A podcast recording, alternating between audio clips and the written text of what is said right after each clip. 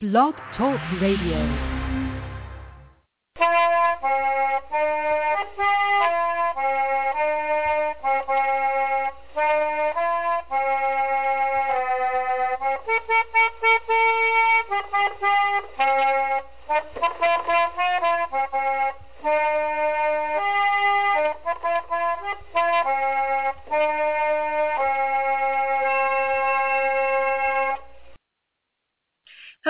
Everybody, and welcome to episode 56 of Trundlebed Tales.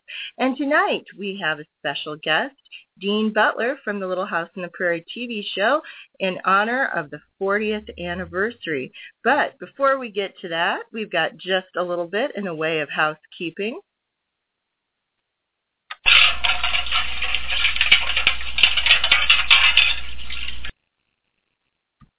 And I wanted to make sure that everybody knew the numbers to call in if you wanted to call. The number is 714-242-5253. That's 714-242-5253. Or toll free 1-877-633-9389. That's toll free 1-877-633-9389.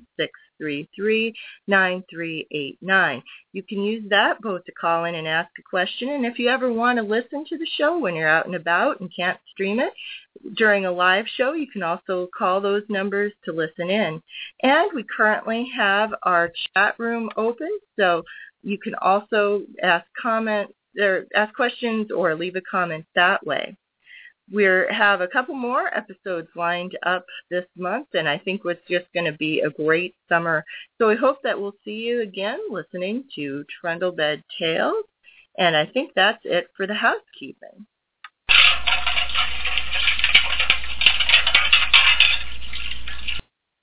And time to welcome our guest, Dean Butler. Welcome to the show, Dean. Thanks, Sarah. It's nice to be with you. Why don't you start out by just for the people who don't know, give just a little brief background on who you are. It's hard to imagine that anybody who has, uh, knowing what a devotee of Little House you are, Sarah, it's hard to imagine anybody that will be listening to your show would not have some awareness of the Little House television series and then uh, by association uh, my involvement in it. But um, I started uh, I started in Little House in 1979. Um, I was uh, just a graduate of the University of the Pacific, a recent graduate of the University of the Pacific up in Stockton, California, uh, which is in California's beautiful Central Valley, uh, sort of the bread basket, one of the bread baskets of America.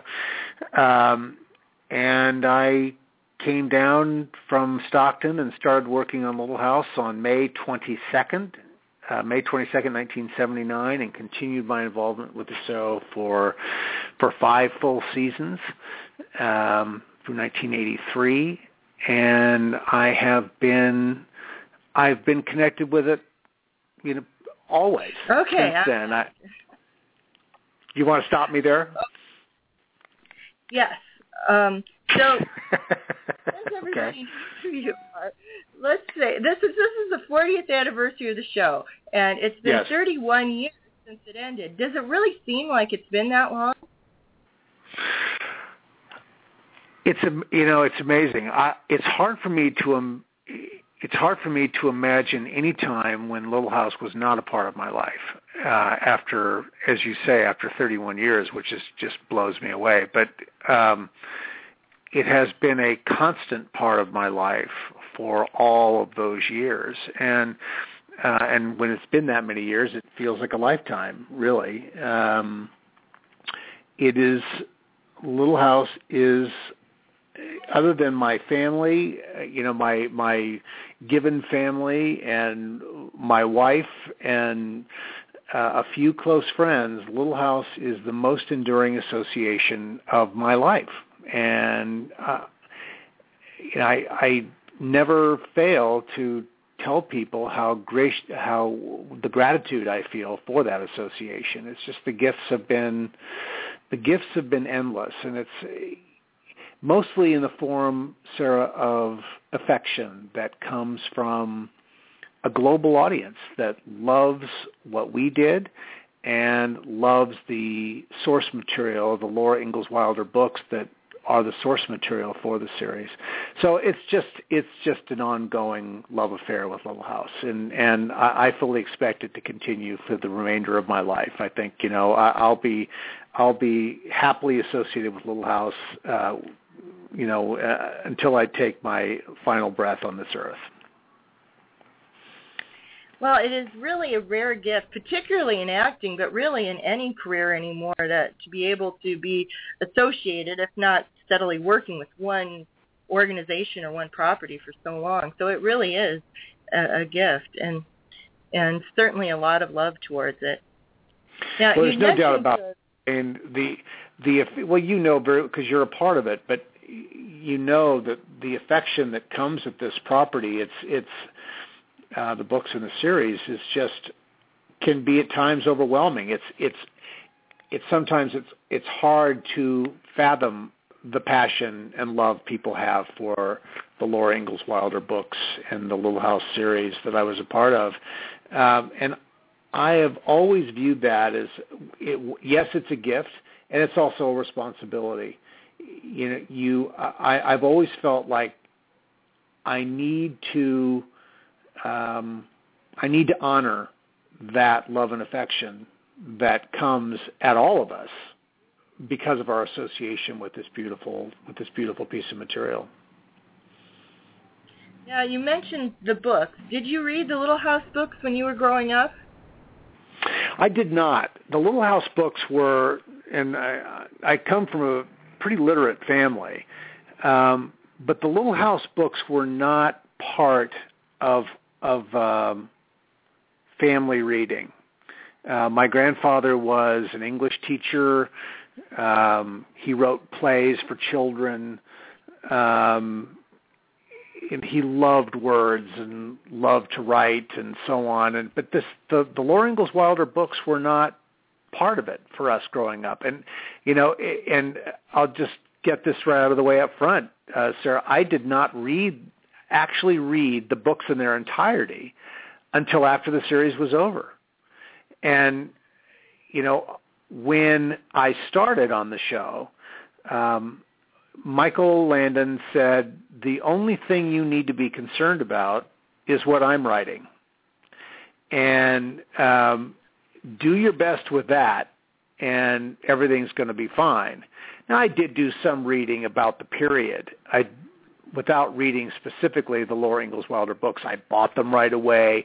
I sort of skimmed them right away. I got a sense of the tone of the books, but I didn't really sit down to enjoy the books until after the series was over. And I, and I, I have to say that uh, I absolutely loved the books when I read them, and and I realized it was maybe the light coming on for me and I realized that uh I realized where all this affection was coming from because I knew, obviously, through the years, people would always relate the books to me, but because we were so busy doing what we were doing, um, the books just were not really in the forefront of my thinking. But once I read them, I said, "Wow, this is really spectacular material. It's touching and personal." And um, I, I think the thing that I always feel happy about, Sarah, as I reflect on the experiences um, where the series and the books are concerned. And there are there are certainly those people who read the books and are devoted to the books who, you know, are are not necessarily enamored with what we did with the series.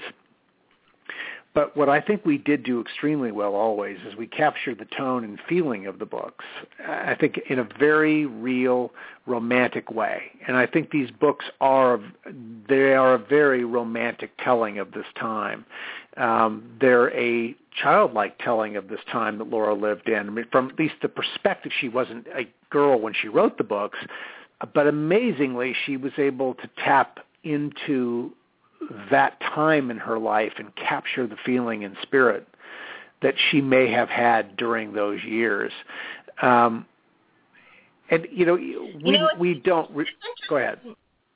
It's interesting Sorry. that that you you mention that is because that is something that uh, a lot of people talk about is the way that her narration starts as if she is a very small child and then yeah. really grows as she ages, and that's something that the books are really noted for in literary mm-hmm. circles. So I, mm-hmm. I'm, it's interesting you, you point that out, and I'm always glad to hear. Um, a male say that they like the books just because there is such that stigma that they're girl books, and I don't think that's really true at all. Yeah, there's so much. I don't think it. I agree with you. I don't think it's true either. I, I think. Uh, I think it's easy. Look, you look at the cover art, you look at all of that. It's very easy to tag them as girls' books. But you're right, they're not. It's a much broader experience than that. And I think any young boy who were who was exposed to the books um, if they could get past the stigma, would would love them and hopefully just experience them for uh, the pleasure of the read, which is really a nice one. Well, let's move on. I've got a couple questions about the show. Uh, one, you had done a lot of work with horses on the show, and of course, Almanzo is known for his great skill with horses. Had yes. you had experience with horses ahead of time, or were you learning all that on the fly? Well, it's it's a it's it's yes, I'd had a lot of experience around horses, but only up to a point. Um, I grew up on a I spent summers through my youth from the time I was a tiny, tiny boy up through my high school years and into college um, at a, a family ranch that we have in the San Francisco Bay Area that's been in my family for now, you know, nearly a century. And um, we had horses and and uh so we rode every day you know but we were ri- and we were riding western stock saddles and um and so the idea of being around large animals, whether it be horses, cows, anything like that, was very familiar to me and very comfortable to me. And so that was a relatively that was a relatively easy thing. I think the part of it that was a little different uh, was the carriages and the, the wagons, the buckboards, the all of that, because that's a very different experience. Driving a team, driving a single horse, as opposed to being on the horse's back riding the horse is uh, is just it's it's just a different set of skills. It's a different feel. Um, you're not quite as connect. You're not as connected to the animal. Um, so you know there is a, there are subtle there are subtle differences there. But I think I, I think I was able to grasp that. I mean, by early by early on, I mean, I certainly had no fear of the driving.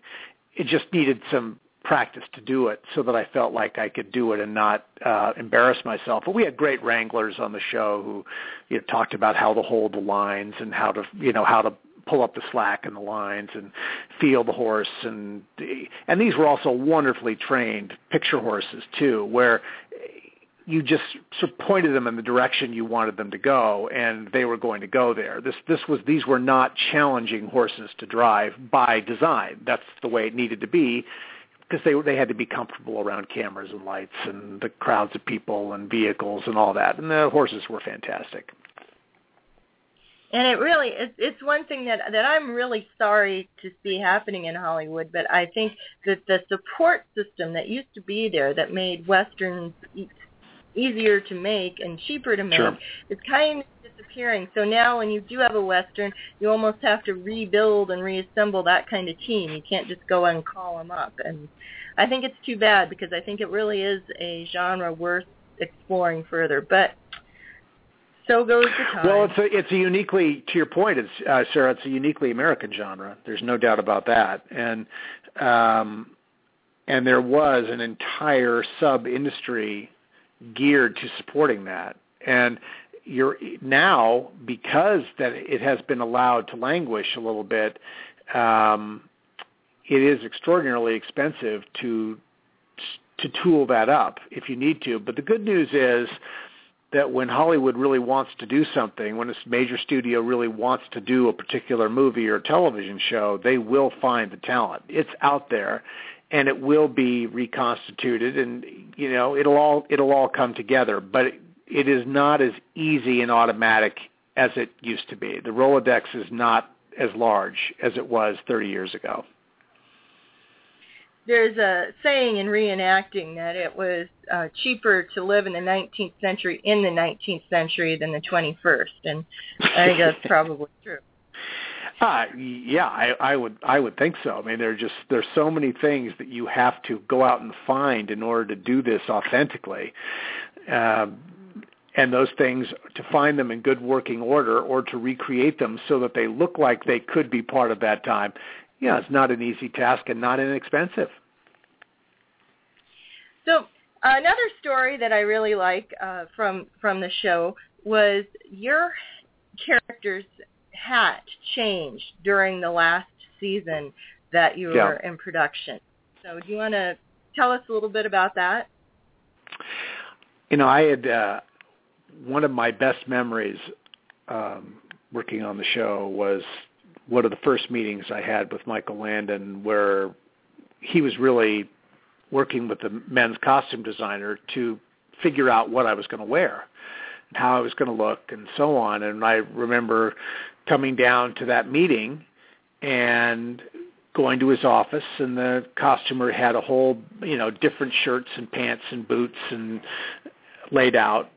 But there were also a number of hats and um Michael immediately gravitated to this brown round top, um, crownless um, hat fedora that um, that just he liked it because it, it reflected a simplicity, uh, simplicity of the man, and I, I think it was when he explained to me that um, that hats in the Western genre and it's true with all hats, really. Any hat that we buy says something about us, but there was something archetypal about hats in the Western genre. There is something archetypal about hats in the Western genre, and and so the the sort of the the crownless hat, the round topped hat that I wore, reflected in Michael's mind a very simple, pure spirit that he was trying that he wanted to evoke on the show. And he said you know this is the kind of hat that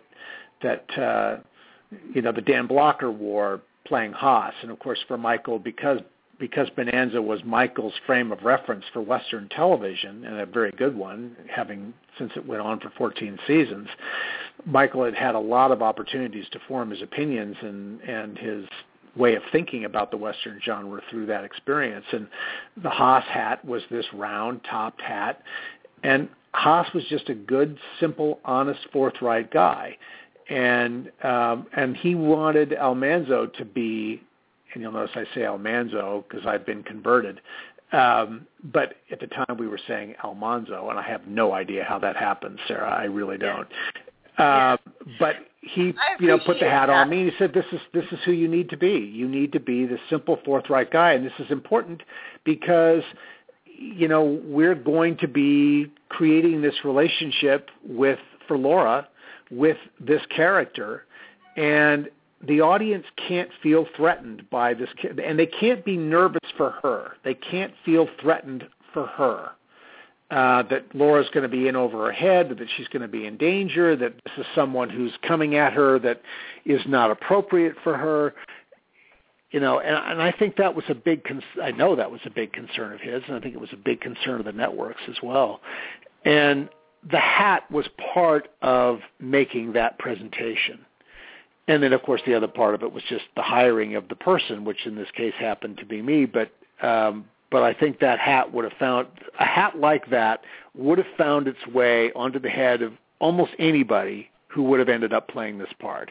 In the last season of the show, Michael or at NBC wanted something of him to remain as part of the picture that people were seeing as a way of reminding audiences about him. And so Michael gave me his hat to wear, or one, he had many of these hats, but he gave me one of these hats, which I still have to this day, by the way. I do not have oh, wow. the, the, the, I do not have the leather hat that I wore, but I do, that I wore initially, but I do have the hat that Michael gave me, and that, that is uh, part of my, that's one of my most treasured possessions at this point. But I think that was really just about, that was really about move, keeping his presence in and, a sign of maturity on the show.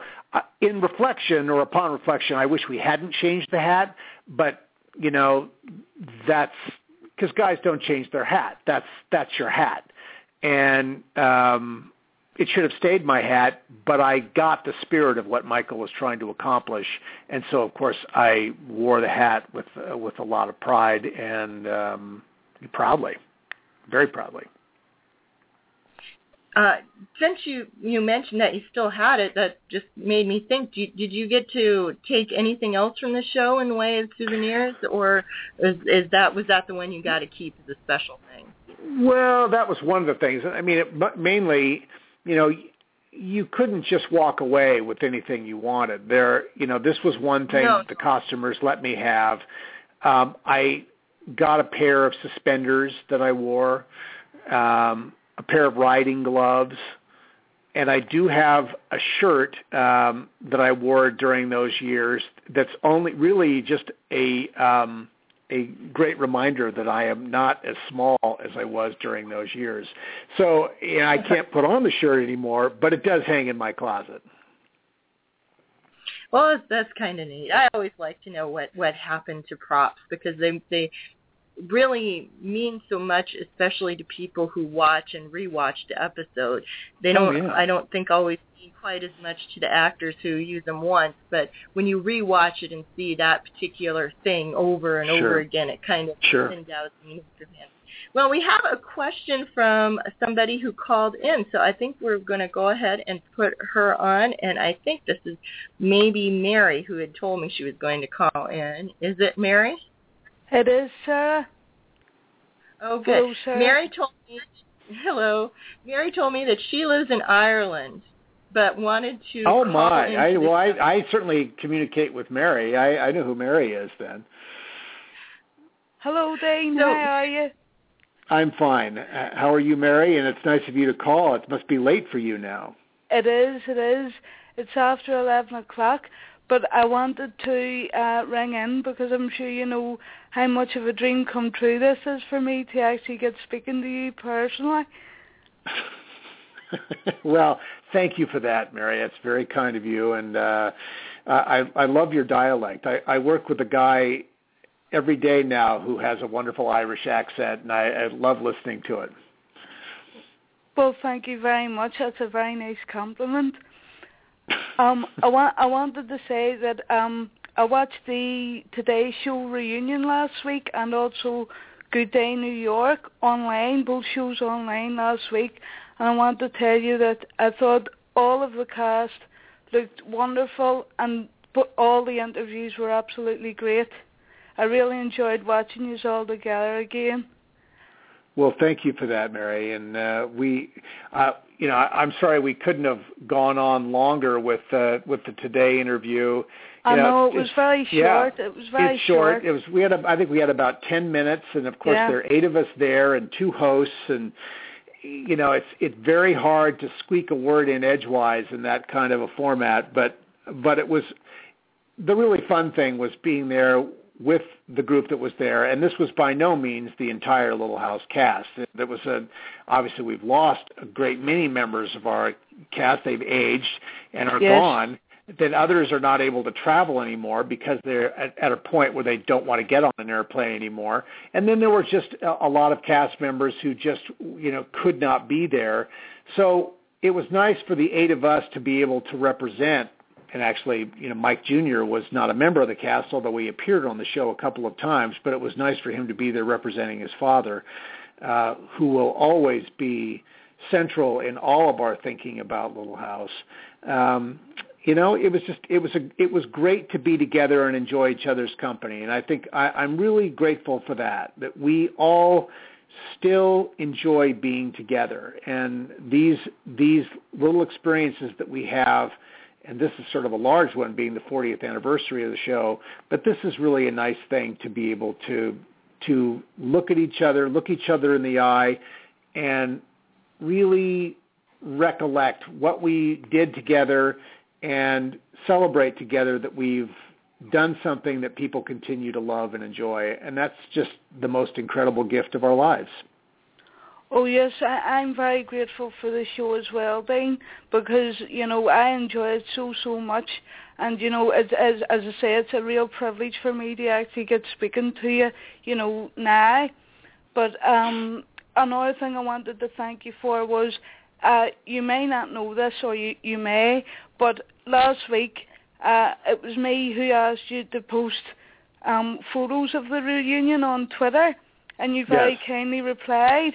That that was me. that well, was me. very good. So See, so I'm yeah, so I I was able to get a selfie of uh of Melissa and and I at the photo session. Ye- Yeah, yes, and it was I, posted I that. appreciate. I sorry for uh, interrupting you. Um, I appreciated that, so thank you very much for that. It, You're it was welcome, a real Mary. treat for me to uh, receive that, so thank you. And I, I wrote a wee comment on your Facebook page, basically just saying the same thing, thanking you for it. Um, there was one question though I wanted to ask you, if you don't mind. I, it's fine. Um, besides your own character, what other character in Little House would you have liked to have played? Oh boy. Besides my own character. That's so funny. Um you know, er, you know, it's it's interesting. It would have required a gender change, you know, but um uh, you know, everyone would love to be a villain. You know, so you know, it would be great fun to have been Mrs. Oleson or to have been Nellie. You know, Oh, i- i- yes. if you could, if you could do that, because the villains are always the best characters. I mean, I think Yes. you know audiences love romantic characters, but you know we just loved we love to hate the villain, and we had two great villains. Oh yes, yes, On the show. Yes, Allison, Alison and Katherine were, MacGregor were, were absolutely just- brilliant. Yeah, they were fantastic. They were Yeah. fantastic, and um, well, and then then if to stay in my own gender, of course, you know who wouldn't have loved to have been Pa. But you know, there's only you can't you can't ever no one will ever displace Michael Landon as Pa. No. He was the ultimate Pa and and really the ultimate guiding force of what we did. You know, he Mhm. was just he was just amazing. Yes, yes. Uh, um, I I have uh, the new DVDs that are out. You know, the remastered episodes. Yeah. and Yeah. they they look absolutely wonderful, and the documentary is great too. You know, the first part, anyway, at least, is, Yes. is absolutely wonderful. I, you know, I, I'm glad I purchased them. I, I'm glad you the- did. I'm glad you did too, Mary. I'm glad you did too. And you know, when I first saw that, when I first saw the remastered footage, Yes. um, I was just blown away by it. I thought this Mhm. is people are going to absolutely love this. It is more beautiful than they ever saw it on television. It really Um, is.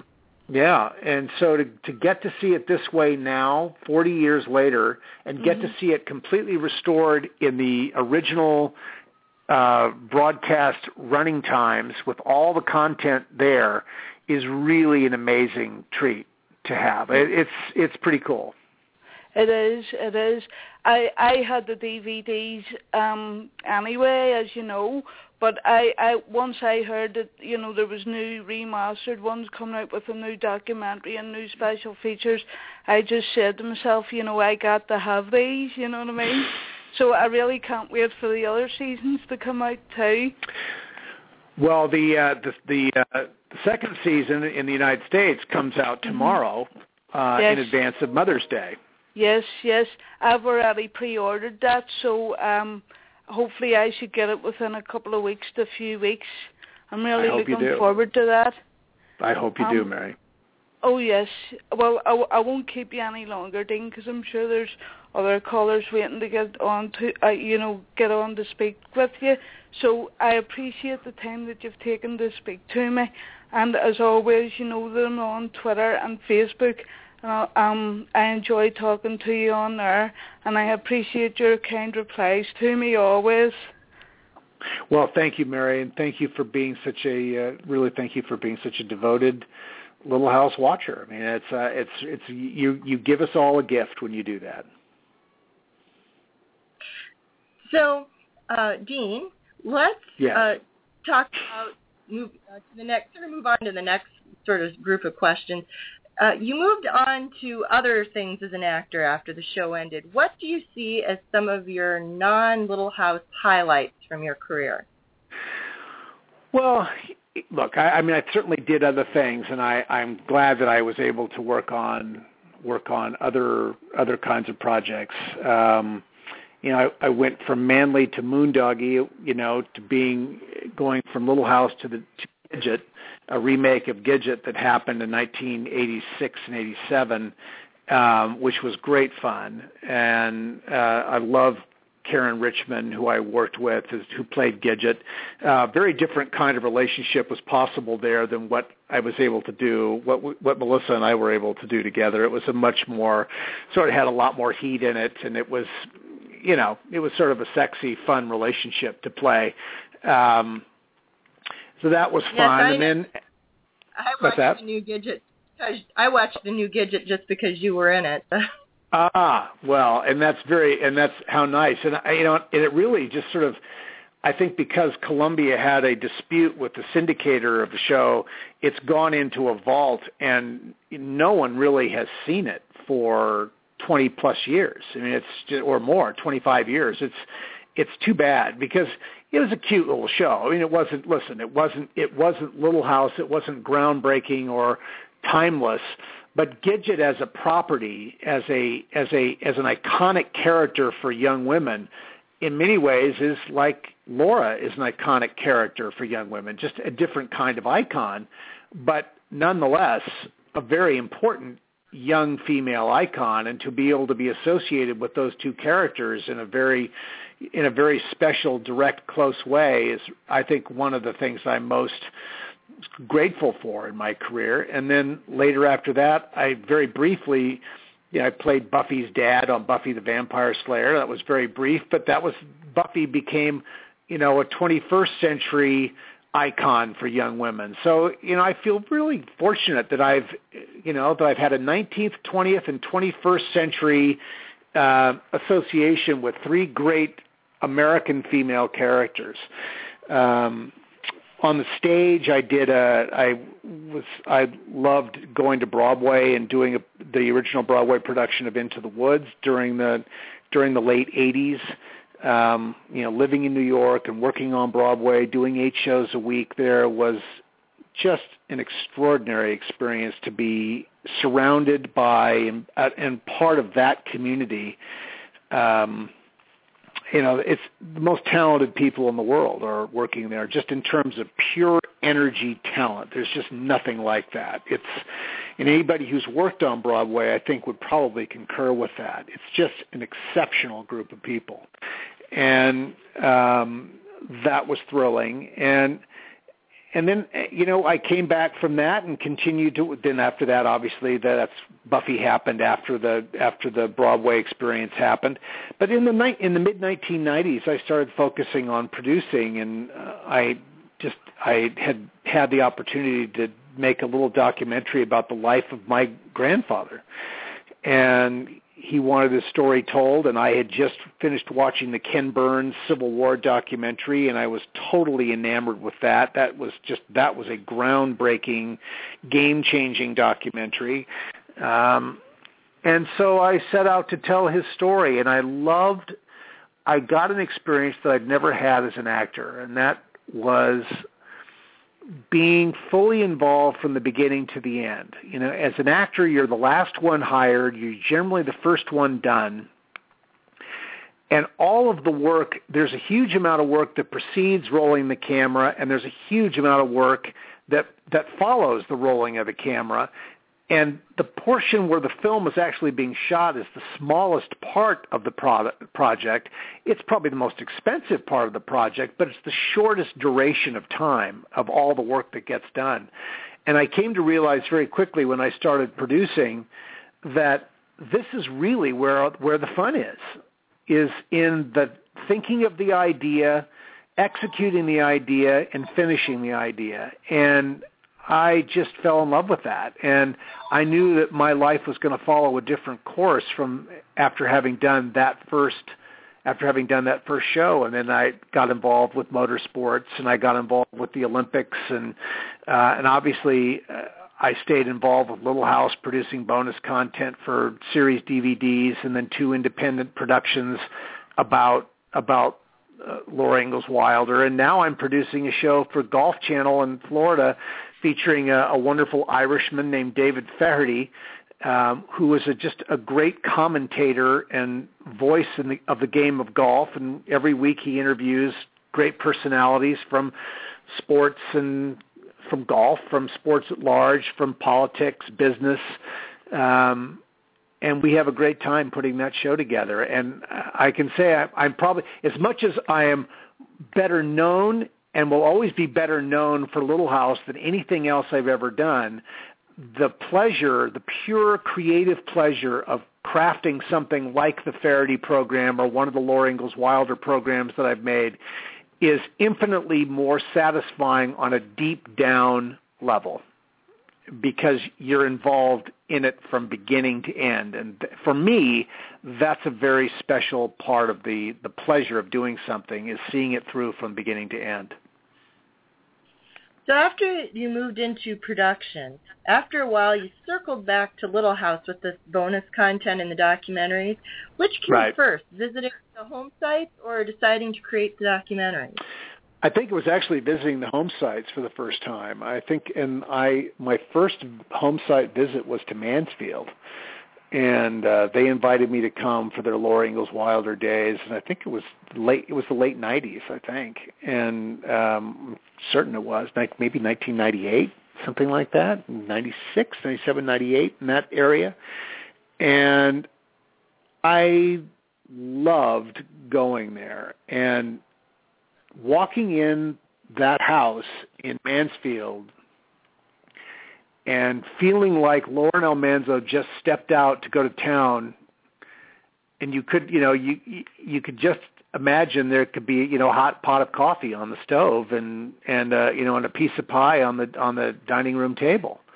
It just was it was magical for me and i think that really that experience kindled my desire to make content because at that point I was really just stepping into production and getting serious about it. And then all of a sudden all of this possibility jumped into my head and said, wow, I could reconnect with this. I could reconnect with Little House through the creation of specialized content about Little House.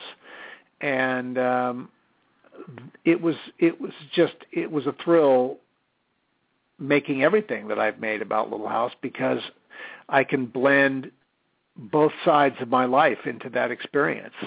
Well, not both sides. There are many more than two sides, but I can blend the producing side with the acting side of my life together, and they work wonderfully together in that situation. So I, I've loved that. It's uh, and I hope to do more of it.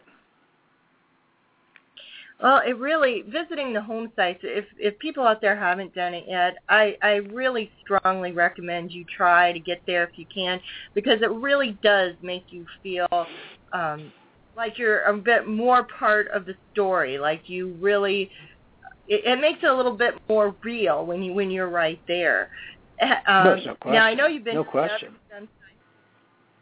I know you've been to the other home sites because I first met you at Burr Oak, which you probably don't remember, but you were really nice. And I remember you were supposed to leave for the airport, and there was still a line because apparently, well, there was still a line. And even though you really should go to guarantee you could make your flight. You stayed there signing stuff, and that really, really impressed me. And I often use that as an example of, of excellent customer service because you just were wonderful that day. well, that's nice, Sarah. Thank you. And I do remember meeting you there then.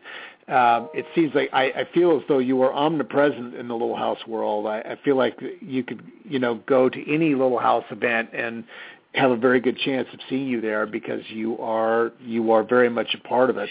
Um, but I I think that was you know Mansfield was my first visit, and then Walnut Grove was my second one I think, and um, and that was the only one I haven't been to. I think right now is at this point is Independence, Kansas. That's that's the one You know, that's the one place I have not gotten to, and it's not for having not talked about it. We certainly have talked about it. It just hasn't worked out. I I expect at some point it will, um, but um, that is the one place I, I've I've loved visiting them all. And you know, these are all these are simple, humble places, um, and I think it's it is consistent with the simple, humble life that Laura and her family lived. Um, and you know, it's she she, didn't settle in big towns. Every place you, you really have to you really have to be prepared to cover some miles from any major place to get to any place that Laura lived, and um, I guess I think that's part of the symmetry of the whole thing. Yeah, the, uh, I one time had a conversation online with someone who was talking about how small Mansfield was, and I was kind of surprised because it's one of the bigger homestead towns. And yeah. then I found out her frame of reference was London. Yes, any of the homestead towns are going to be smaller than London. Uh, yeah, I mean they're going to be smaller by comparison to almost anything. You know, you, you really have to, to get smaller mean, what does Walnut Grove have a population of 1,500 people, and Mansfield probably has well, it's a little larger and it's closer to places. But boy, I mean, you know, what Mansfield? What is it? You know, 10,000 maybe. If it, if it's could it be that many even? I I don't know. Uh, Malone, New York. You know that that's a pretty good population base, but you feel like you know you're five miles from the Canadian border. You you know you just feel like you're out in the middle of nowhere. I by the way, and I just want to say I love uh, Malone, New York. I just think the the Wilder homestead is just really exceptionally well put together, and uh, and I love the fact that it's still the only it's the only uh, the only house that Laura wrote about that's actually still standing on its original foundations. And I think that's a pretty cool thing. And when I went there, and you look at, you know, you stand in the kitchen of the of the Wilder homestead, or and you look at the Garth Williams illustrations, and you realize that Garth Williams came there too, and he stood in those rooms and he made his drawings and paintings based on that house that you can go and stand in yourself and you can put yourself right there. And that is really really cool.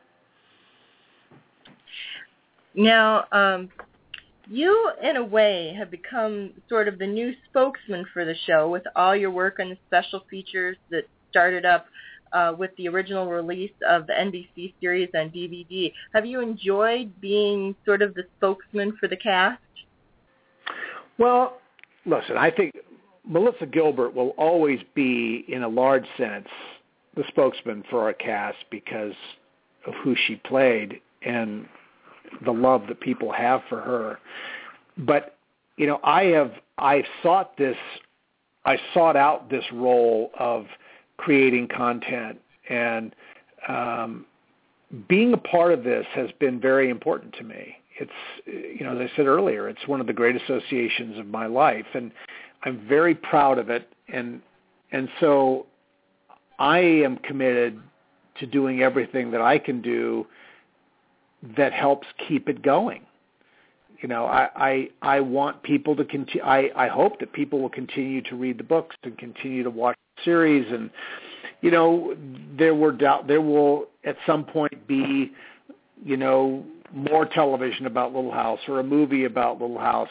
Obviously, there was a musical that ran for a short period of time, and I don't know that that will ultimately get to Broadway, but if it did, it would be a huge boost in the arm for the Little House property and make the awareness people might have of it. Um, you know, I think these things that are these things that are important to us, we have to nurture them. And for me, Little House is one of those things that just has to be nurtured and it's it's not hard to do it. It's you just I, I just my intent is to stay connected to it and continue doing it, Sarah, because um, you know it it has rewarded me so enormously. Why would I not want to continue? Uh, you know, not continue nurturing it and helping it to move forward because it, it's just given me everything. I mean, it really, it's even given me the woman that I fell in love with and married. I mean, you know, Katherine. I met Katherine when Katherine was coming to audition for Michael Landon to play the female lead in his spin-off of Little House, Father Murphy, with Merlin Olsen. And Katherine got that job, and we didn't date during those years, but we I certainly took notice of her, and we got together 15 years after Little House and Father Murphy were over with. But you know that connection to to Michael Landon in those years is very important in both of our lives. So in many ways, Little House has given me, other than my blood family, has given me the most important relationships in my life. Well, that is really a great thing to be able to say about something like that. Yeah, I, I now, feel I'm I feel very blessed for that. Yeah.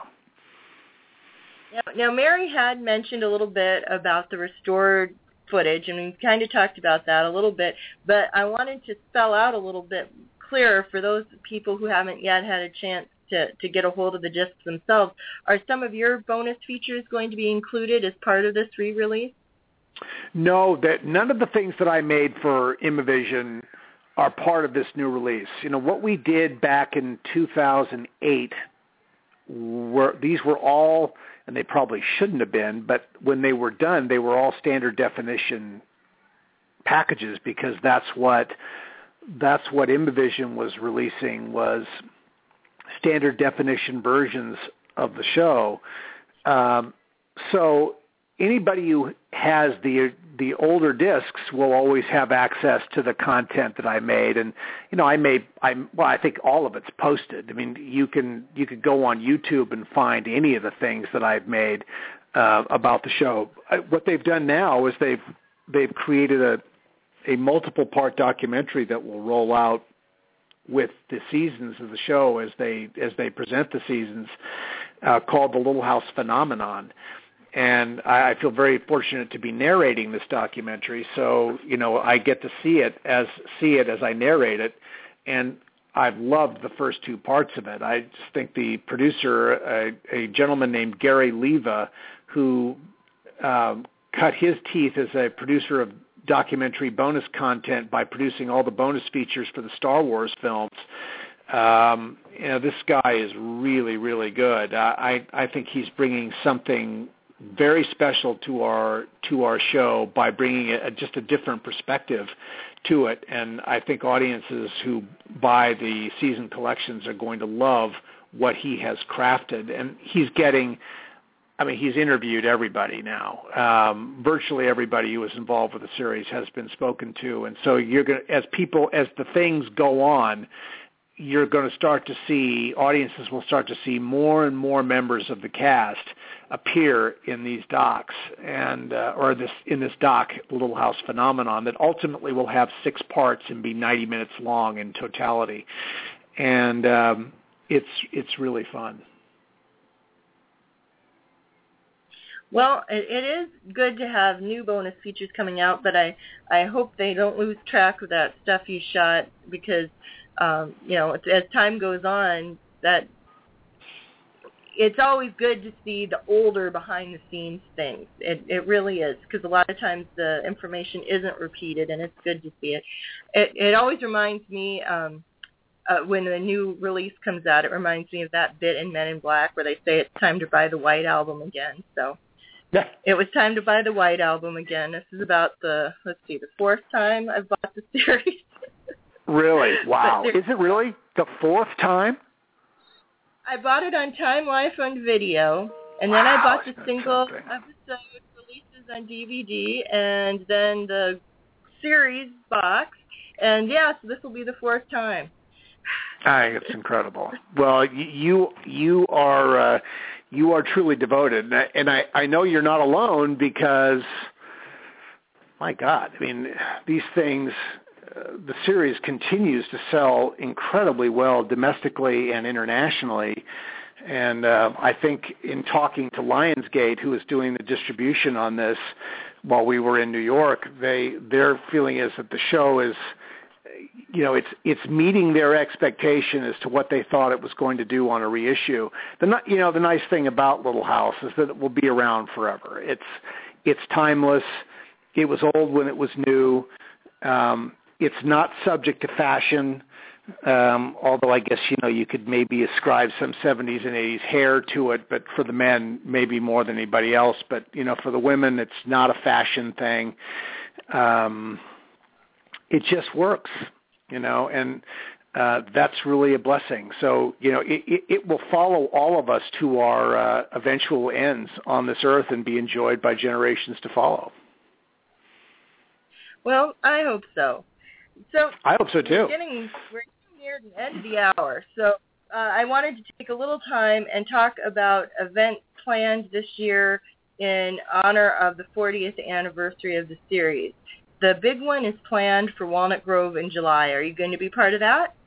Oh, absolutely. I mean, you know, how could uh, that does seem to be the the big one. And you're right. There are there are lots of celebrations going on, but I think that the uh, the uh, the people of Walnut Grove really put themselves out there to make this happen, and they they did it in a very determined way. And um, I think there are going to be ten or twelve of us there, something like that, which is um, which is a really large number. I think it'll be the largest number of us in one place um, in, for years.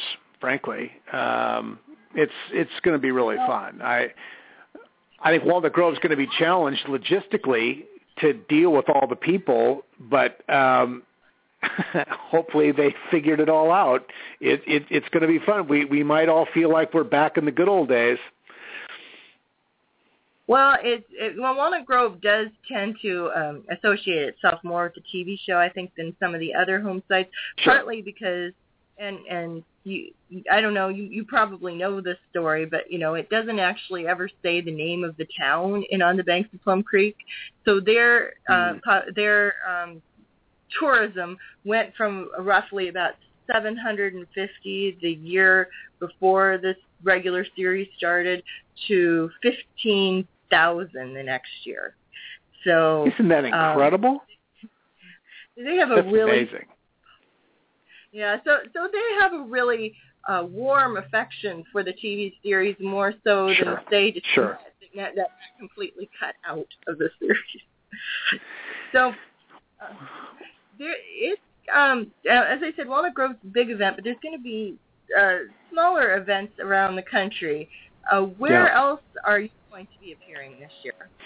You know, uh, because of my responsibilities with the with the Feherty program that I do, I have not committed to being at any other events this summer. Um, it's just I, I know that you know fans of Little House who love Alison Arngrim are going to see her everywhere, and Alison will be everywhere there is a Little House event. I think you know she's she is beloved by the audience, loved and hated, but you sort of love to hate her, which is great, you know.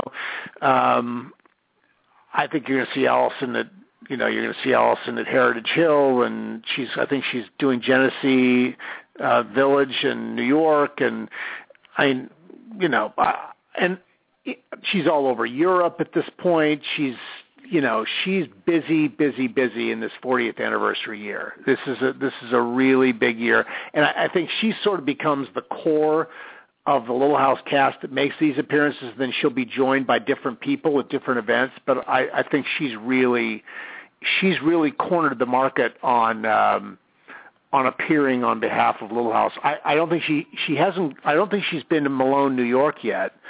Um, but if she did, she'd love it, and they'd love her there. You know. Uh, but that's. I think.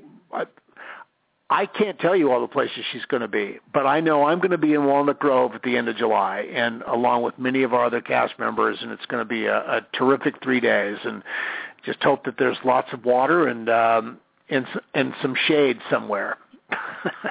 it's going to be it's going to be hot, I'm sure. Was there anybody you're especially looking forward to seeing again? Now you just saw a good chunk of people on the Today Show Sure. reunion, but but anybody's going to be in Walnut Grove that uh, that you haven't gotten to see in a while?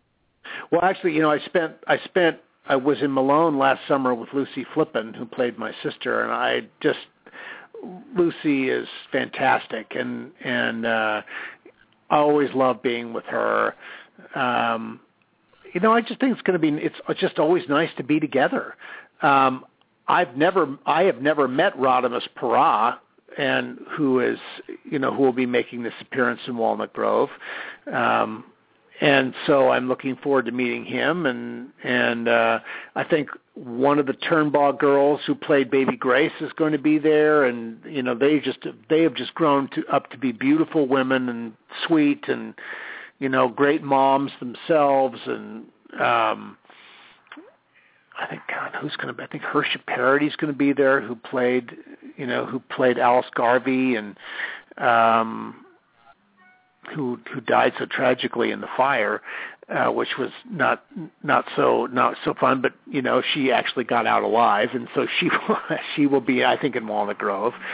Um, it's going to be a nice group. It'll be a really nice group. Someone I'm sorry we never see um, is Jonathan Gilbert, and I, and and I can't really explain that. I think that I think Jonathan just went completely dark on everything to do with Little House and maybe even dark on his whole family after when once he was old enough to go off on his own and I I I think it's a it's sort of tough. You know, you only have one family. Um he actually has two here. I mean, he has well, he has his own family now. I think Jonathan's married and has his own family, but you know, he has his he has his family in Los Angeles and he has his little house family and he doesn't really associate with either of the latter two and um, and I'm always sorry for that because he was so loved on the show and was so terrific on the show, very memorable. Uh, well, I we're not going to get to the questions about the documentaries. Uh, maybe I can have you back again sometime to talk about that. But I did want to at least give you a chance to to tell people about them, what they were, just kind of shortly about, and where they can buy them if they would be interested. Well, um, I can only tell people where they can get one of the documentaries at this point, and and we would have to spend more time talking about it, although it probably is not a subject that we really can talk about too much. But the one, the, the doc that people can get is my Almanzo Wilder Life Before Laura, and that's available at most of the Little House home sites, museum sites. It's also available at legacydocumentaries.com in my Legacy Doc shop. You can also you can buy it or rent it on iTunes um, and at Amazon.com at this point. Um, I was involved in another program in 2012 called Pa's Fiddle, the Music of America, which I did with a group of people for PBS, and this was this this project really came to life at LauraPalooza in 2010. I met musicologist Dale Cockrell and who's just charming and brilliant with this music and we put together an hour long show for PBS and so people can also buy the DVD of that show as well as the CD of that show at my uh, uh, legacydocumentaries.com. And then we're also going to start selling the Little House series, uh, the remastered series at legacydocumentaries.com too. And I think that will be available within the week um, on on legacydocumentaries.com. And then I've also acquired the Pa's Fiddle project. So all of that music that Dale Cockrell created now will become part of Legacy Documentaries, and we'll be selling that, um, you know, for years now. And I hope there'll be more things related to Little House.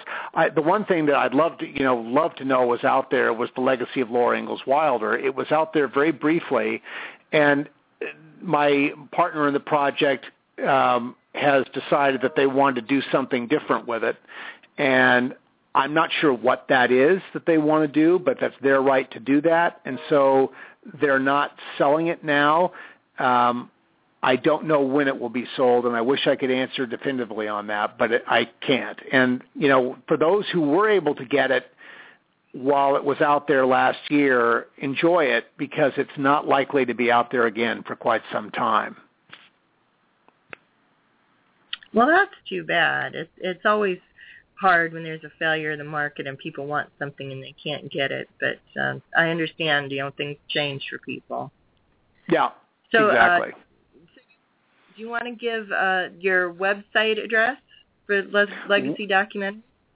LegacyDocumentaries.com, and that's all one word, LegacyDocumentaries.com. Um, you can search it by me, by Legacy Documentaries, but it, it will show up. And then, of course, my Legacy Doc Shop is there too, so where you can buy the various merchandise, um, the various collectibles for Laura Ingalls Wilder. I, Sarah, thank you for having me on your show. It, you're really kind to have me. Well, I, I was really glad to have you on, and uh, I'm, we're always glad to find out what's going on in a different little pocket of Little House fandom. And I'm sorry we didn't get more of the documentary questions. Maybe we can do that another time because you, uh, I really, uh, really think that that there is some good stuff there that I think any Laura fan is going to want to have. So, thank you, and hopefully I'll see you in July. I'm planning on it right now, anyway. So. Fantastic. I'm looking forward well, to that.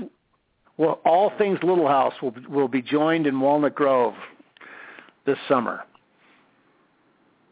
I think so.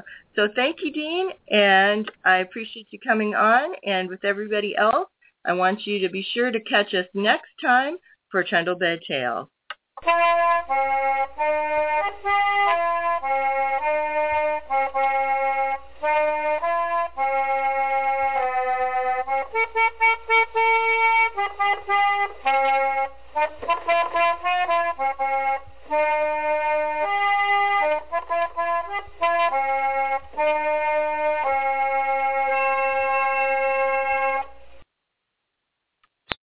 Lucky Land Slots, you can get lucky just about anywhere. Dearly beloved, we are gathered here today to...